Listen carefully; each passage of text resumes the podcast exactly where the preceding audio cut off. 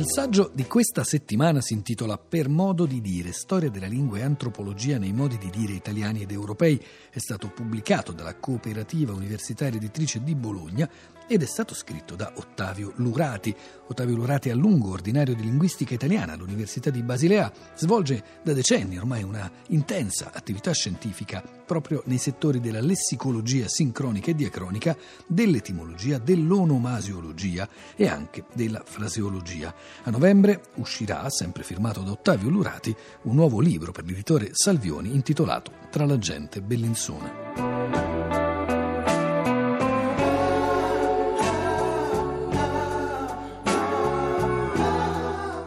modi di dire sono davvero un caleidoscopio. Molti a prima vista appaiono difficili, enigmatici, ma poi se si ha un po' di costanza si riesce a capire che sono sedimentati in loro molti fatti del nostro vivere di ieri e di oggi. Un esempio, quello di far fiasco, noi lo diciamo in rapporto a un'impresa, a un tentativo fallimento che dobbiamo subire. Per secoli venne applicato a coloro che avevano fatto un reato ritenuto particolarmente grave e Chiesa e anche potere civile li mandavano in giro con appeso al collo un fiasco e questo non per 10 o 15 giorni ma magari per 2-3 anni. Così veniva esibito che si trattava di persone di cui non ci si poteva fidare molto. Questa parola fiasco passa poi anche in francese, in tedesco, persino in russo, è una delle parole che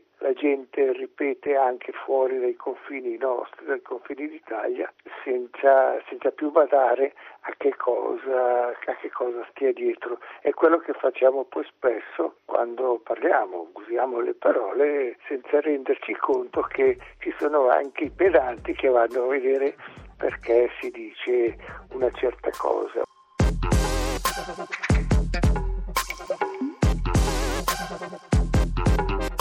Naturalmente ci sono anche, come posso dire, dei, uh, dei, modi di dire che nascono oggi e che mostrano qual è la situazione anche umana, esistenziale di molte persone. Citerei Günther Anders che ne, già nel 2003 crea un termine, una qualifica di rammarico, di tristezza che è eremiti di massa. Spesso noi siamo immersi in una grande massa di persone, in una quantità di gente, ma non vi è una comunicazione vera, non vi è un dialogo che sia naturale, umano. E questo sono i cosiddetti eremiti di massa, sono quelli che pur calati in una quantità di possibili concittadini soffrono di questo isolamento. Si rimedia in certi casi a questa situazione di eremita di massa, un termine che per intanto è poco diffuso ma che probabilmente si diffonderà ancora di più,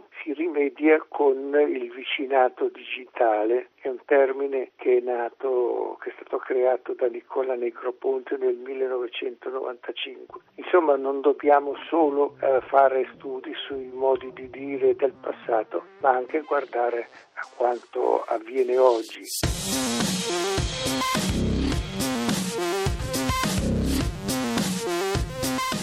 Ovviamente ci sono anche altri aspetti come i modi di dire regionali che una volta imperversavano e che oggi eh, vanno in parte, in parte abbandonato. Cito a voce ferme, che è la parola di un'espressione piemontese che si impone verso il 1890, oggi noi la usiamo correntemente, è un ovvio riferimento al gioco delle voci quando insomma tutto è sospeso.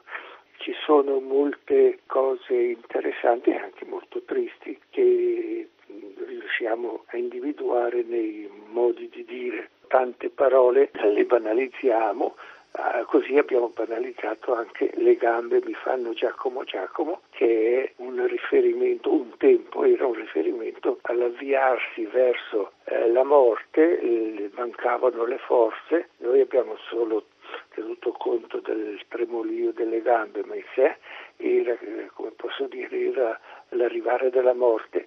Il cammino, lo, ne parla già anche Dante, il cammino di San, di San Giacomo, il cammino verso il Finisterre, eh, la morte ci sono dietro, dunque in certe parole che noi usiamo, in certi motti che usiamo banalmente, eh, anche delle proiezioni mitiche, delle proiezioni esistenziali.